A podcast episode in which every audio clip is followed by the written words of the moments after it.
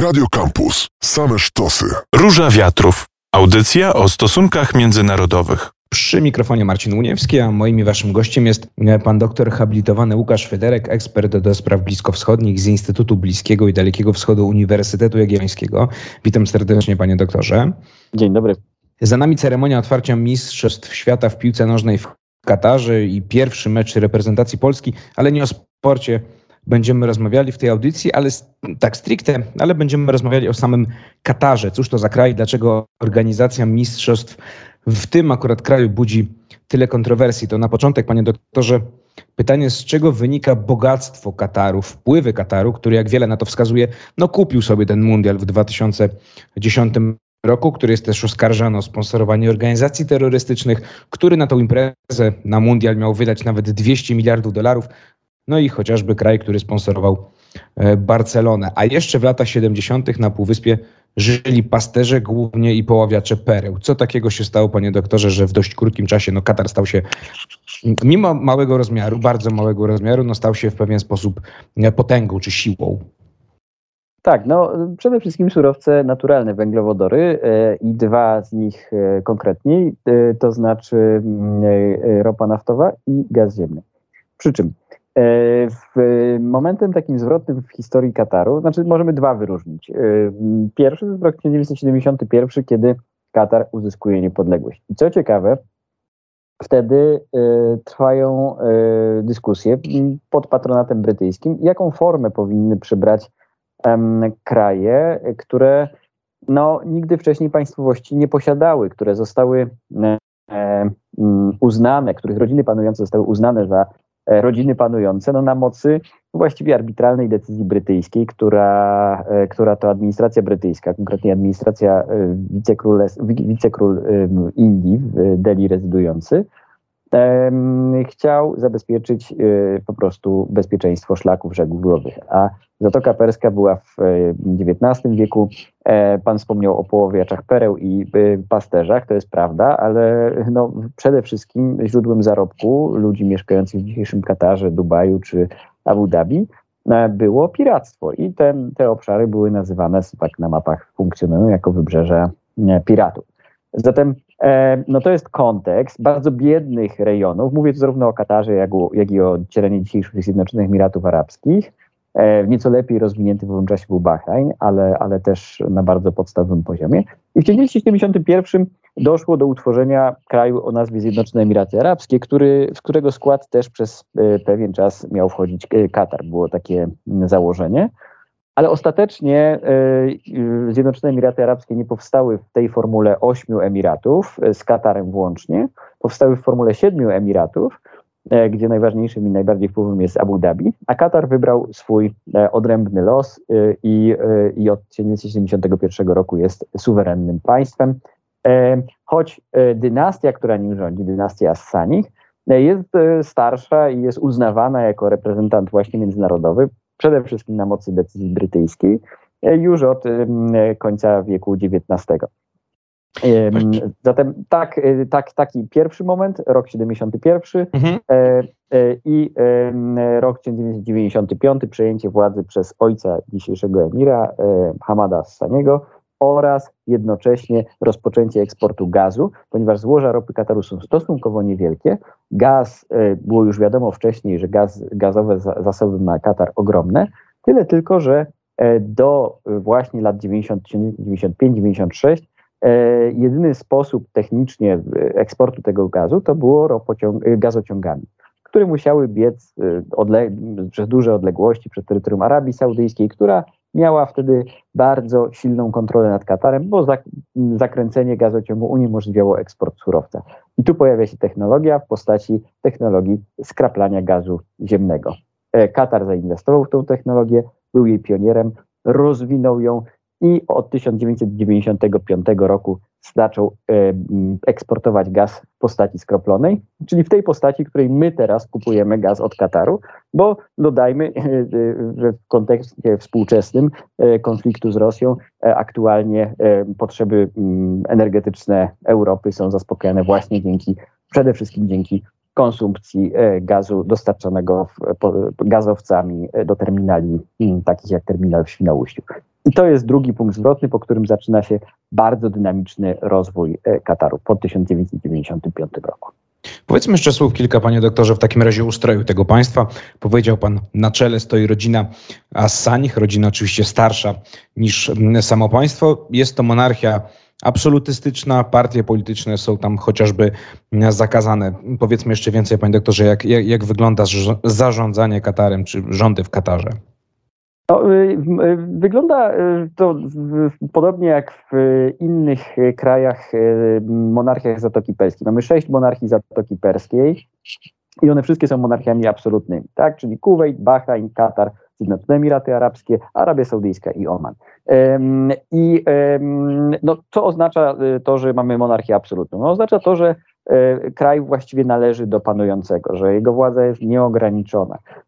O ile w monarchii konstytucyjnej czy w republice zakładamy, że suwerenem jest lud, tutaj założenie jest takie, że suwerenem jest ten człowiek, który stoi na czele państwa. Suwerenem jest król, czy w tym przypadku emir.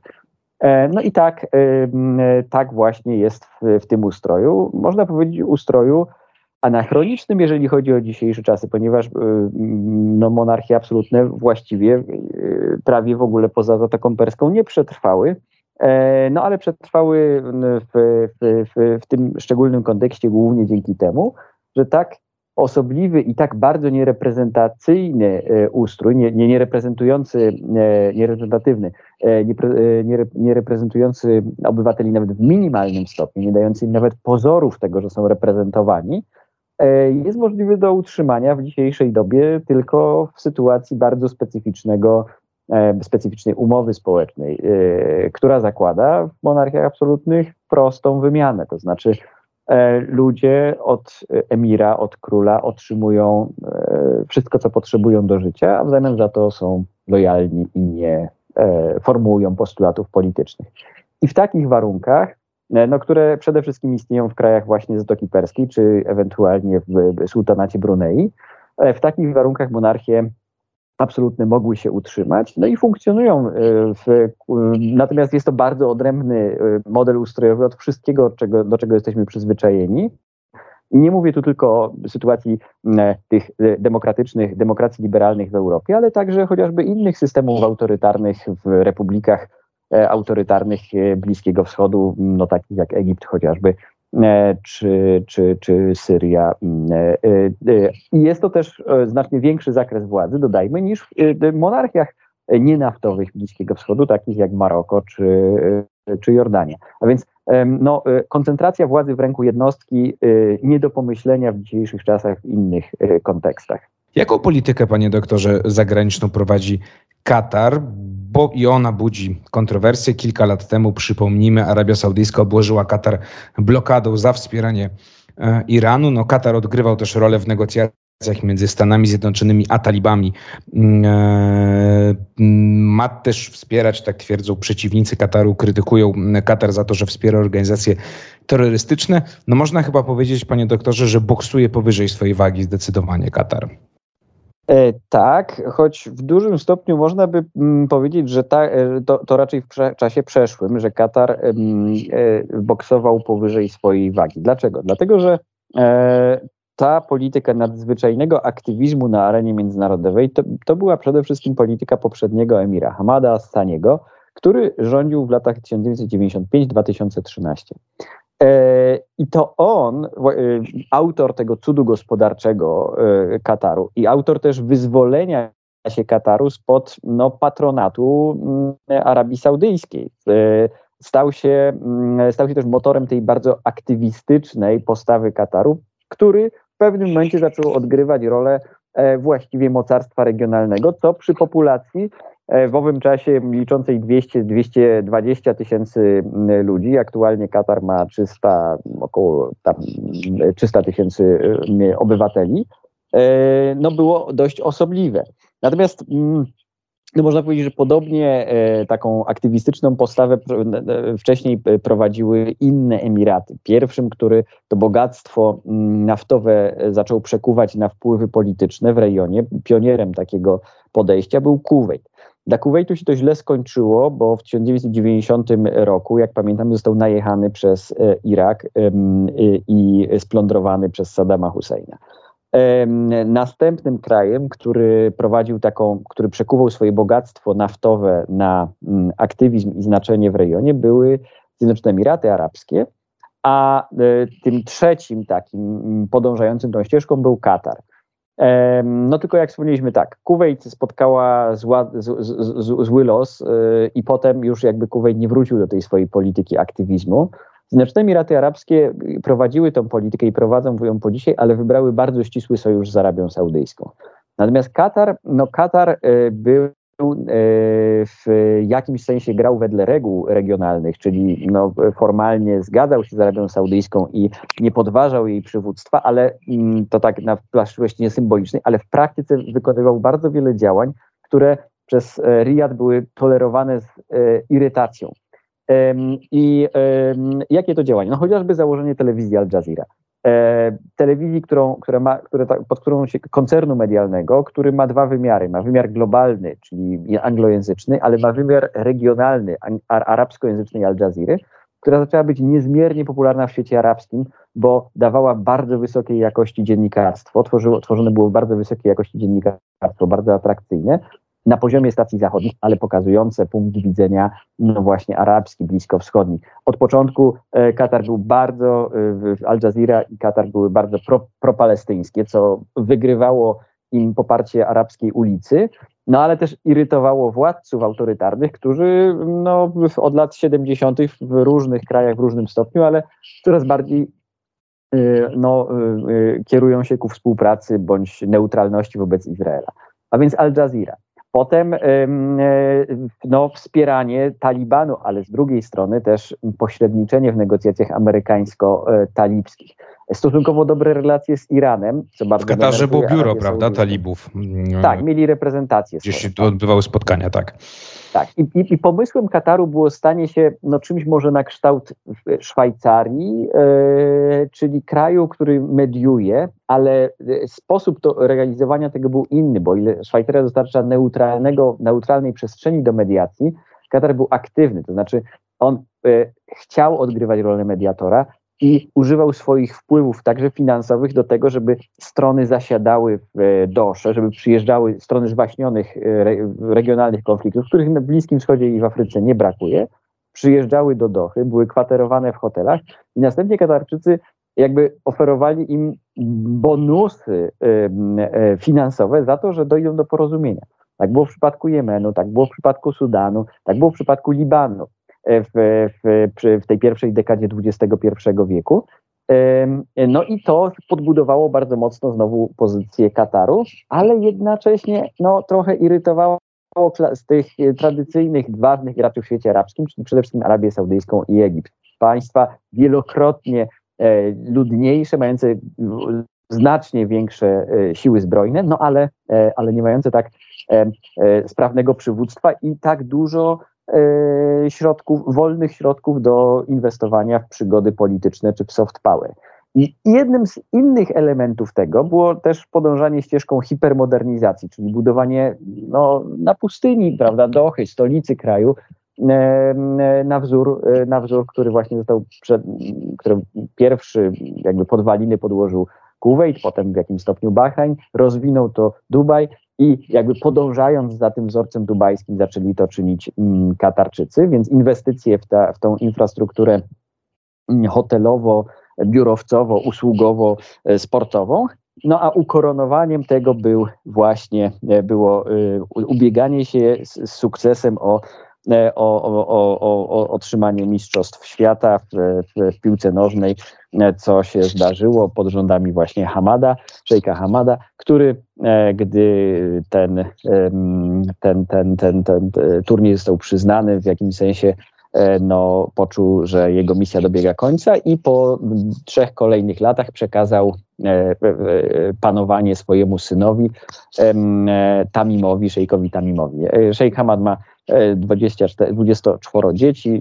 Szejk Tamim został uznany za, emir Tamim za najbardziej takiego sposobnego do tego, żeby przejąć władzę i ku zaskoczeniu wielu emir Hamad ustąpił. Ustąpiła wraz z nim ta jego elita kuzynów, i, którzy, którzy sprawowali funkcje rządowe i i, i Emir Tamim przejął władzę. I Emir Tamim już nie jest tak aktywistyczny w świecie arabskim, jest Karafi i w regionie.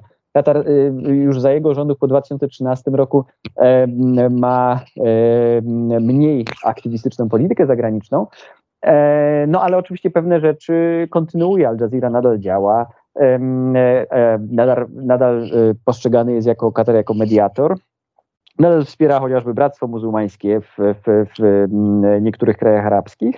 E, no i przede wszystkim no, te mistrzostwa realizuje e, plan swojego e, taty i swojej mamy skądinąd, bo Emir Tamim jest, dodajmy też, synem szejki Muzy, czyli najbardziej wpływowej z żon poprzedniego szejka, szejka Hamada, E, i e, no, prezeski Qatar Foundation, czyli potężnego konglomeratu finansowego, e, realizującego rozmaite inwestycje w, no, na całym praktycznie, praktycznie świecie. Zatem no, tak wyglądają relacje pokrótce rodzinne w dobie w, w, i, i, ta sukcesja władzy, do której doszło w 2013 roku i, tu się, dzisiejszy Kataru. Uwagę mediów na całym świecie, panie doktorze, zwróciła kwestia praw osób LGBT. Kapitanowie części drużyn narodowych chcieli wystąpić w opaskach wspierających równouprawnienia, ale FIFA wymogła, by tego nie robiły. Chodziło, oczywiście chodzi o to, żeby nie denerwować gospodarzy. No i wszystko to oczywiście ma związek z bardzo restrykcyjnym katarskim prawem. Proszę powiedzieć, jak tutaj wygląda, jak rozumiem, jest to oczywiście związane też z prawem szariatu, y, jak wygląda kwestia praw właśnie osób y, LGBT, czyli mniejszości seksualnych w Katarze? No, y, one nie mają praw, te osoby, bo jest wszelkiego rodzaju jakby eksperymentowanie z płcią kulturową, z gender jest postrzegane jako coś, co jest po prostu grzechem. E, a państwa e, kierujące się szariatem, e, no mają za, jakby założeniem tych państw jest to, że mają prowadzić swoich obywateli w stronę raczej cnoty niż grzechu. Stąd we wszystkich państwach, w których prawo jest ufundowane na prawie szariatu, no mamy tego rodzaju, nazwijmy to, wykluczenia, które uderzają w mniejszości. W tym przypadku przede wszystkim w mniejszości e, LGBT, ale o czym się nie mówi, także inne grupy, które, co, jest też relevantne, bo są ograniczone też wolności religijne, e, a w szczególności e, ostatnio było dość głośno o wizycie papieża Franciszka w Bahrajnie. No więc tutaj wcześniej papież Franciszek był w Zjednoczonych Emiratach Arabskich i um, o ile Bahrain i Zjednoczone Emiraty Arabskie pozycjonują się na czempionów właśnie otwarcia pewnego kraju Zatoki religijnego, no to Katar znacznie, znacznie jest bardziej konserwatywny w tym zakresie. Emir Tamim też jest bardziej konserwatywny, ale pomimo to jeszcze powiedzmy chrześcijanie jako monoteiści mają pewną swobodę kultu, ale już politeiści, czyli no chociażby hinduiści, mają e, znacznie większy, większy problem. No ale oczywiście z punktu widzenia europejskiego problemy politeistów w, w zakresie wolności religijnej nie są aktualnie szczególnie mocno dyskutowane, e, natomiast dyskutowane jest to, co jest bliskie aktualnej, aktualnym zainteresowaniom E, i problemom mm, Europejczyków, czyli e, prawa mniejszości e, LGBT. I, i te prawa no niewątpliwie nie są respektowane, są naruszane. Natomiast zwróciłbym uwagę może w tym kontekście na jeden, jeden, jeden, jeden fakt a mianowicie na ceremonii otwarcia.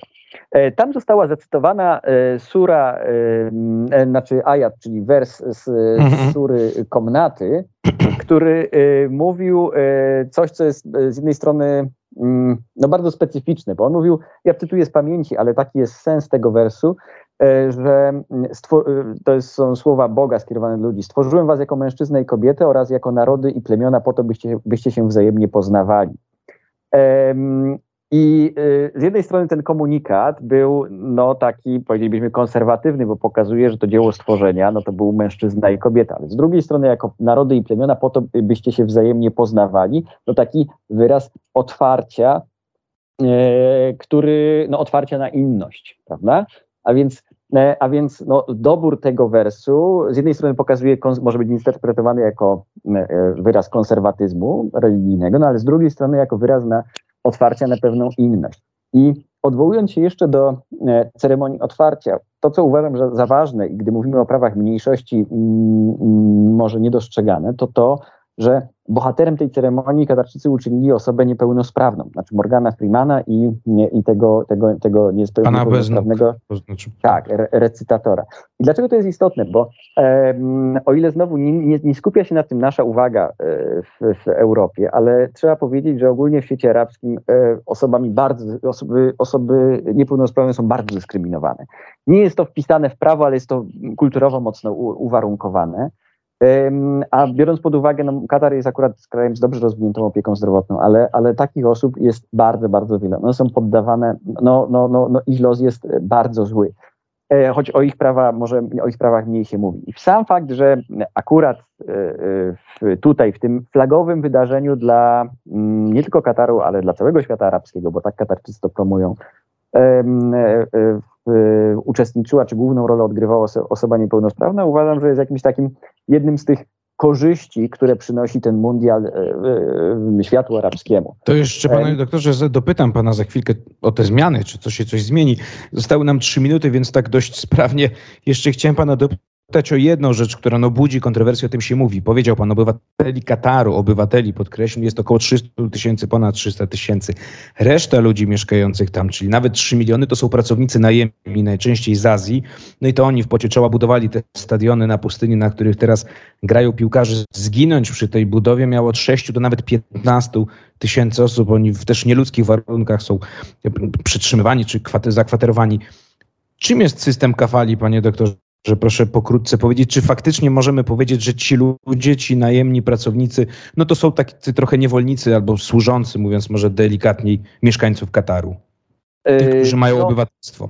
Tak, y, ty, tych ludzi jest bardzo wiele i oni są z różnych krajów, z różnych, na różnym poziomie wykształcenia i, i tak, do Kataru przyjeżdżają ludzie też o różnym poziomie. Skupiamy się i, i, i umierają w Katarze ludzie na różnym no tak, poziomie. No tak, rozumiem, że ktoś, prawda, z, im ktoś, kto przyjedzie z Polski, tak? Y, też jest pracownikiem, on nie dostanie czy z Europy, czy z, z Wielkiej Brytanii, czy ze Stanów Zjednoczonych, taki, taka, takich ekspaci, prawda, to ci lepiej sytuowani to ekspaci, ci niżej to migranci, mhm. tak się, taki taki uzów. No tak, czy ktoś o wyższych kwalifikacjach, rozumiem, no, będzie lepiej traktowany. Niż... Znaczy, no, on może założyć swoją firmę i on, może za, i on też zatrudnia tych e, pracowników najemnych. To hmm. znaczy, e, większość firm w, w Katarze tak naprawdę jest zarządzanych przez niekatarczyków. Katarczycy głównie pracują w sektorze państwowym i e, to zazwyczaj są Indusi, którzy zatrudniają Indusów, e, no ale na warunkach prawa katarskiego, czyli w ramach funkcjonowania systemu kefala, czyli systemu, który zakłada, że nad każdym obcokrajowcem musi być e, rozciągnięta opieka jakiegoś Katarczyka. Ten system został stworzony po to, żeby no, Katarczycy w pewnym sensie, i podobnie on działa podobnie w innych krajach ościennych, e, no, zachowali kontrolę polityczną nad, w sytuacji, kiedy stanowią no, 10% ludności własnego mm -hmm. kraju. Tak? Więc to jest, to jest jeden istotny kontekst. Drugi to taki, czy pojawiały się tu przypadki, które można kwalifikować na niewolnictwo, do niewolnictwa. No ja uważam, że e, najbardziej wiarygodnym źródłem tu zasygnalizuje, bo temat jest bardzo obszerny i nie zdążymy mm -hmm. go mhm. wyczerpać, i są raporty Międzynarodowej Organizacji Pracy e, do których odsyłam e, e, wszystkich zainteresowanych. Wydają mi się najwiarygodniejszym źródłem. I tam jest opisany postęp w tym zakresie. Opisane są przypadki łamania, Opisane są reformy, mm, które y, zdarzyły się w Katarze w ostatnich e, czterech, czterech, pięciu latach. No i to można przedstawić że na liczbach, chociażby odwołując się do tego, co w tych raportach jest napisane. Jeszcze do niedawna Katarczyk, mieszkańcy, czy też przybysze do Kataru z tych krajów, gdzie trafiają głównie pracownicy fizyczni, czyli tacy z takich krajów mających gorsze paszporty też, bo o tym należy sobie powiedzieć, że są mhm. lepsze i gorsze paszporty na świecie. No więc oni musieli płacić około dwóch, w, około, około 8 tysięcy powiedzmy dolarów za, za wizę i za to, że mieli bilet powrotny. No i potem musieli odpracowywać to przez około rok czasu. Przez rok czasu musieli pracować na to, żeby to odpracować, czyli, czyli właściwie była to praca niewolnicza, żeby, żeby dopiero potem zaczynali zarabiać. No i mm, w ostatnich, w ostatnich latach ten, zostały obniżone te koszty do poziomu około 2000 dolarów. E, który musi wyłożyć zazwyczaj rodzina cała takiego ubogiego e, e, zazwyczaj mieszkańca Azji Południowej, który przyjeżdża do Kataru. No ale ponieważ średnia płaca, to jest oczywiście średnia, więc tu są duże, duże wariacje, ale wynosi około 900 dolarów, no to aktualnie około dwóch miesięcy taki pracownik musi pracować na spłacenie, no średni statystyczny, prawda, to zależy już od też konkretnej firmy, na spłacenie tego długu. No i to jest miara tego postępu, tak? Kiedyś rok, a teraz około dwa miesiące. Panie doktorze, tak. musimy, musimy kropkę postawić. Radio Campus. Same sztosy.